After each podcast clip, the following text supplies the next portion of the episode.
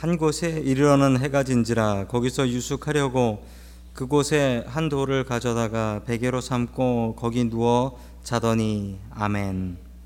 자, 아브라함을 넘어서서 지난 시간까지는 이제 아브라함의 기도들을 살펴보았고 또 아브라함의 종의 기도를 살펴봤습니다.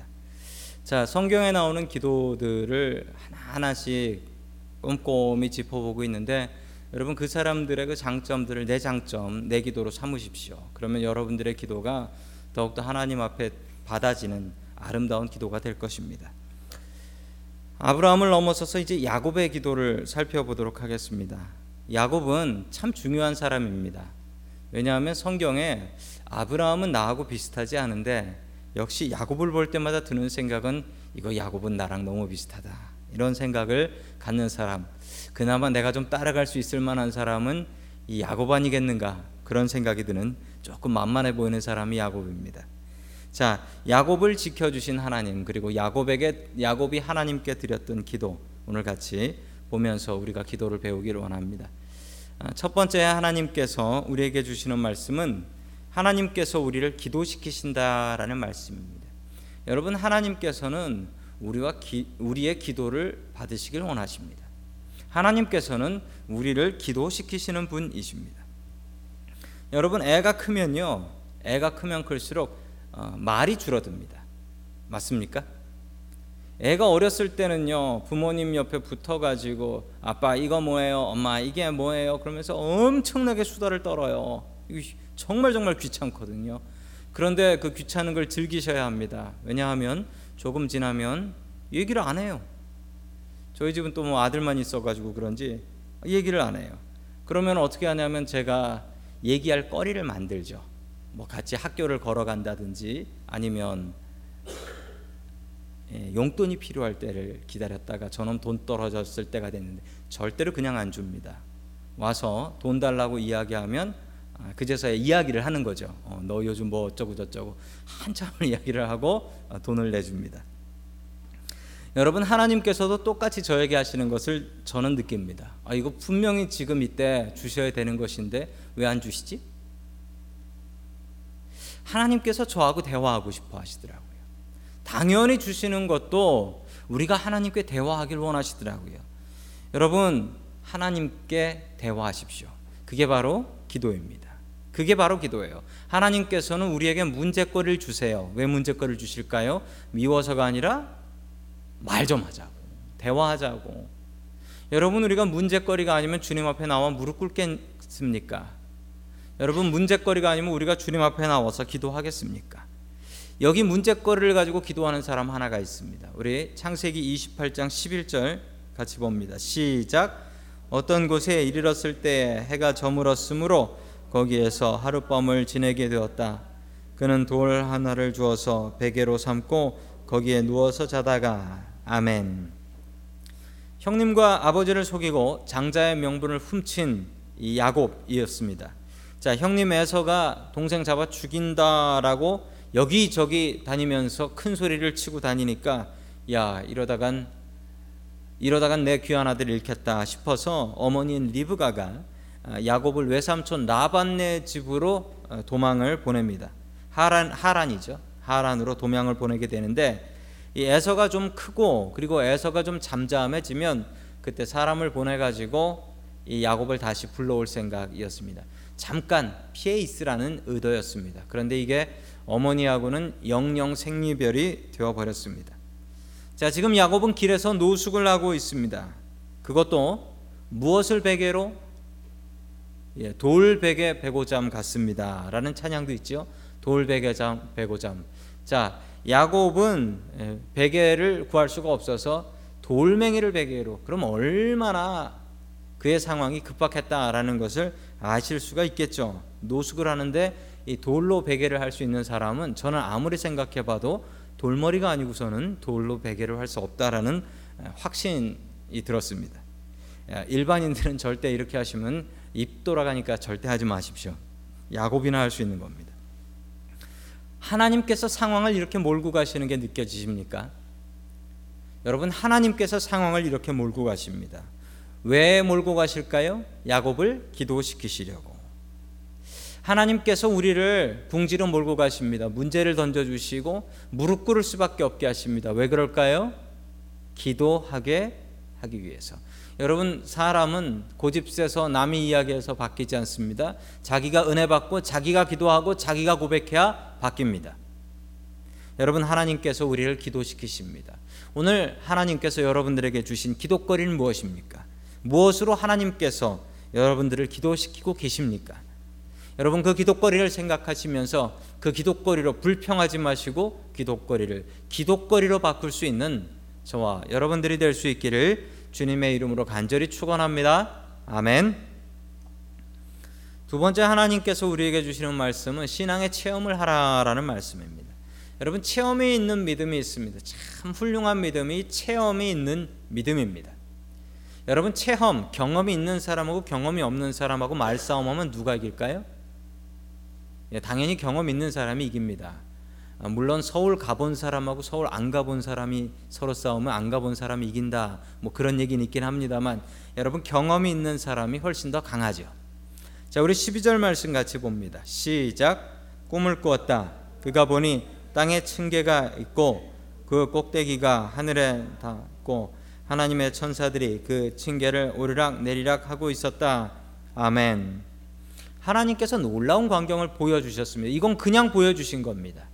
여러분 여기가 베델이라는 땅인데 여러분 베델이라는 땅이 하늘로 통하는 통로가 있는 곳이다라고 생각할 수도 있고 아니면 하나님께서 거기에 있는 야곱에게 이것을 일부러 보여주신 것일 수도 있습니다.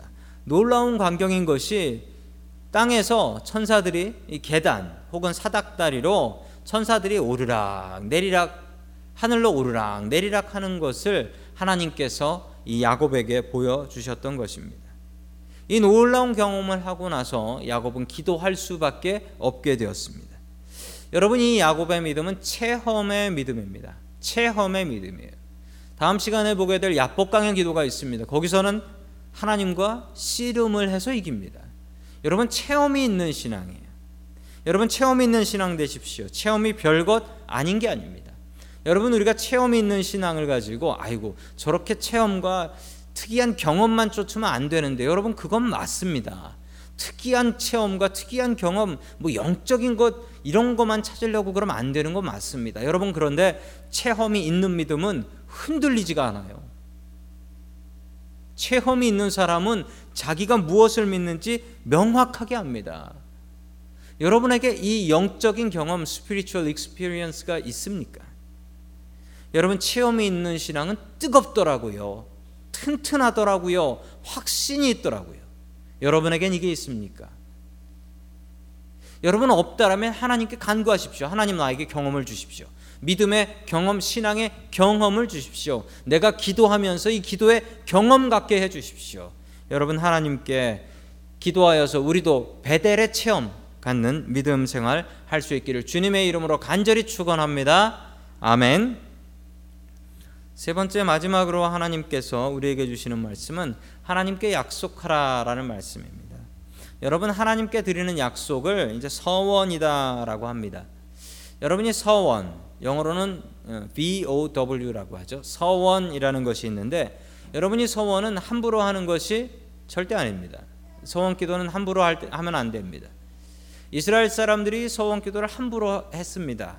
함부로 하나님 앞에 놓고서 하나님은 잠잠히 계시니까 입 싹 닫고 안 한 것처럼 여러분 이래서는 안 됩니다. 여러분 그런데 또 하나의 나쁜 것은 함부로 서원 기도를 해서도 안 되지만 그렇다고 무서워서 서원 기도를 안 하는 것도 안 됩니다. 여러분 레위기라는 책에 보면 예배 드리는 법과 기도하는 법에 대해서 쫙 다 나와 있습니다. 처음엔 예배가 나오죠. 그런데 여러분 레위기 27장 맨 마지막에 뭐가 나오는지 아십니까? 그 챕터 하나가 서원 기도입니다. 서원 기도 하는 법, 서원 기도 취소하는 법. 레위기 가장 마지막 장. 여러분 수학책 펴놓고 공부해 보셨죠? 수학책 제일 첫 장이 제일 어렵고 중요한 겁니까? 제일 마지막 장이 제일 어렵고 중요한 겁니까? 제일 마지막 장이죠? 마지막 장이 제일 어렵고 중요한 거 맞죠? 레위기 마지막 장 27장에 서원 기도가 나와요. 그럼 서원 기도 하지 말라는 게 아니고 서원 기도가 필요할 때 하라는 겁니다. 여러분, 내가 누군가와 약속을 주고받는 사이가 가까운 사이입니까? 아니면 죽었다 깨어나도 약속 절대 안 하는 사람이 나랑 가까운 사이입니까? 여러분, 가장 최근에 여러분들이 하나님과 했던 약속이 뭡니까? 기억 안 나세요? 그럼 여러분과 하나님의 관계는 뭡니까? 여러분, 약속이 있는 관계가 바른 관계입니다. 약속이 없으면 그 관계가 깊은 관계가 절대 아니에요. 함부로 약속하고 안 지키고 입싹 닦는 나쁜 서원기도 하면 안 되지만 그게 무섭다고 하나님하고 약속 안 하고 사는 사이는 정말 안 됩니다. 정말 안 돼요. 절박한 상황으로 하나님께서 몰고 가시면 소원기도 해야지요. 자식이 죽어가는데 그 앞에서 얘야 천국에서 만나자. 너 예수님 믿지 천국에서 만나자. 이럴 부모가 어디 있습니까? 그리고 이렇게 하는 게 맞습니까? 맞지 않습니다. 여러분 하나님께서 우리를 절박한 상황으로 야곱을 절박한 상황으로 몰고 가서 야곱이 하나님 앞에 서원기도 하게 해버립니다. 여러분 하나님께서 이렇게 푸시하면 해야지요. 해야지요. 그게 맞는 거예요. 저희 집에 아들이 둘이 있습니다. 어, 애들이 잘못하면 저는 벌을 줍니다. 여러분 그런데 벌을 줄 때 부모가 그 벌 주면서 뭐라 할까요? 아이고 저놈이 빨리 잘못했다라고 하고 벌 안 받으면 좋겠다라고 하지요. 여러분 상상에 맡기겠습니다. 저희 아들 중에 둘 중에 한 놈은 벌을 주면 그 벌을 다 그냥 받습니다. 그냥 자기 오기로 받아요. 이 정도는 받을 수 있다라고 받아요. 그럼 제 가슴이 뿌듯할까요? 정말 마음에 안 들어요. 정말 마음에 안 들어요. 혼나면서 별거 아니네 이거 다 할 수 있어요. 회개 안 해요. 아, 이거 정말 마음에 안 들어요. 여러분, 우리가 그러면 안 된다는 거예요. 하나님께서 우리를 궁지로 모실 때가 있어요. 그러면 내가 이 고통 이겨 나가겠습니다. 이게 아니라 여러분 하나님 앞에 무릎 꿇으셔야 돼요. 하나님 잘못했습니다. 그리고 여러분 정말 절박한 상황이 되면 이 야곱처럼 하나님과 약속할 수 있어야 됩니다. 하나님께서 이 약속을 바라시고 야곱을 이렇게 궁지로 모시는 거거든요. 자, 계속해서 창세기 28장 20절과 21절 같이 봅니다. 시작. 야곱은 이렇게 서원하였다. 하나님께서 저와 함께 계시고 제가 가는 이 길에서 저를 지켜 주시고 먹을 것과 입을 것을 주시고 제가 안전하게 저의 아버지 집으로 돌아오게 해 주시면 아멘. 서원 기도는 영어로 보면은 아주 정확하게 나옵니다. 서원 기도는 이렇게 시작해요. if God으로 시작해요. if God. 자, 영어 성경으로 보시면 보이시죠? if God. 하나님께서 이렇게 이렇게 해주시면 조건이 먼저 있는 거예요. 조건이 하나님이 이렇게 이렇게 해주시면 그 조건이 뭐냐면 하나님이 나와 함께 하시고 얼마나 무서웠으면 그랬을까요? 자 길을 지켜주시고 가는 길이 너무 험해서 하란까지 가다 죽을 것 같단 말입니다. 먹을 것을 주시고 안전하게 돌아오게 해주시면 여러분이 야곱이 지금 하는 조건이 아주 깊은 조건입니까? 아주 까다로운 조건입니까? 아주 기본적인 조건입니까? 아주 기본적인 베이직한 조건이에요. 베이직한. 하나님께 아주 기본적인 하나님 저 살려만 주시고 집으로 돌아오게만 해주시면 이거예요.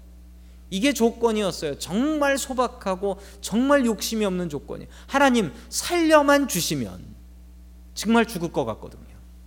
계속해서 야곱이 하는 약속에 나옵니다. 21절부터 22절 봅니다. 시작. 주님이 저의 하나님이 되실 것이며 제가 기둥으로 세운 이 돌이 하나님 집에 집이 될 것이며 하나님께서 저에게 주신 모든 것에서 열의 하나를 하나님께 드리겠습니다.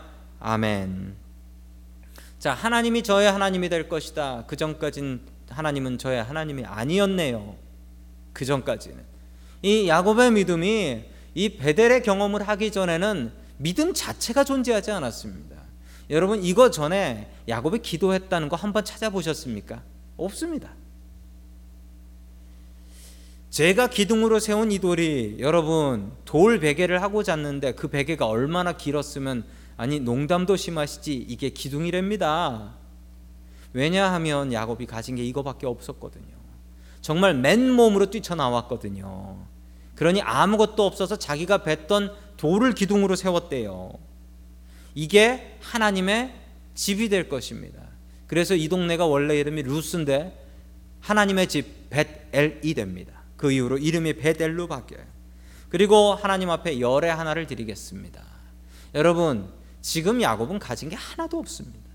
이렇게 기도하는 야곱은 잃을 게 하나도 없어요. 왜냐고요?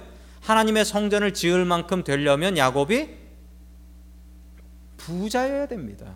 부자여야 돼. 먹고 살만해야 돼. 하나님 나한테 먹고 살만하게 복 주시면 내가 하나님의 집을 짓겠습니다. 성전을 짓겠습니다. 여러분 성전을 짓는 일은 참 복된 일입니다. 야곱이 이 맹세를 하나님 앞에 하지요. 자, 그리고 11조를 하나님께 드리겠습니다. 11조 10분의 1, 내 인컴의 10분의 1을 하나님 앞에 드리겠다는 거예요. 아브라함이 처음이 11조를 바쳤었죠. 그리고 바치지 않았던 이 11조를 이 야곱이 약속합니다. 하나님, 나에게 이런 안전을 허락해 주시면 제가 11조 바치겠습니다. 지금은 바칠 게 아무것도 없어요. 여러분 야곱의 기도는 잃을 게 없는 기도예요. 하나님께서 이렇게 주시면 내가 그 중에 10% 드릴게요. 그러면 9%는 자기가 갖는 거 아닙니까? 아무것도 없었던 야곱이 이 복을 받기 위해서 이렇게 기도하고 있고 받고 나서 하나님께 드린다고 약속하는 것입니다. 여러분 이 일이 있고 나서 이 일이 있고 나서 수십 년 뒤에 야곱이 이 복을 받습니다. 이 기도 그대로 다 응답 받습니다. 안전하게 집으로 돌아옵니다. 그런데 야곱은 이 기도를 잊어버립니다. 동네 이름은 베델이라고 바꿔 놓고서 베델로 가지 않고 세겜으로 들어갑니다. 그래서 자기 집 귀한 딸이 그 세겜 추장 아들한테 강간당하는 그런 안타까운 일을 당하게 됩니다. 여러분 이게 사람의 모습이에요. 하나님께 기도해서 기도응답 받고는 그게 뭐 기도응답인가 될게 된 거지 라고 하면서 제 길을 간 겁니다. 여러분 이게 인간의 모습이에요. 약속 않은 인간의 모습. 여러분 이 모습이 우리에게 있습니다. 여러분 하나님께서는 분명히 우리에게 약속을 지키시는 분이십니다. 여러분 어렵고 힘겨운 상황 속에서 하나님과 작은 약속부터 차근차근 해가면서 그 약속 지키시며 살아갈 수 있는 저와 여러분들 될 수 있기를 주님의 이름으로 간절히 축원합니다.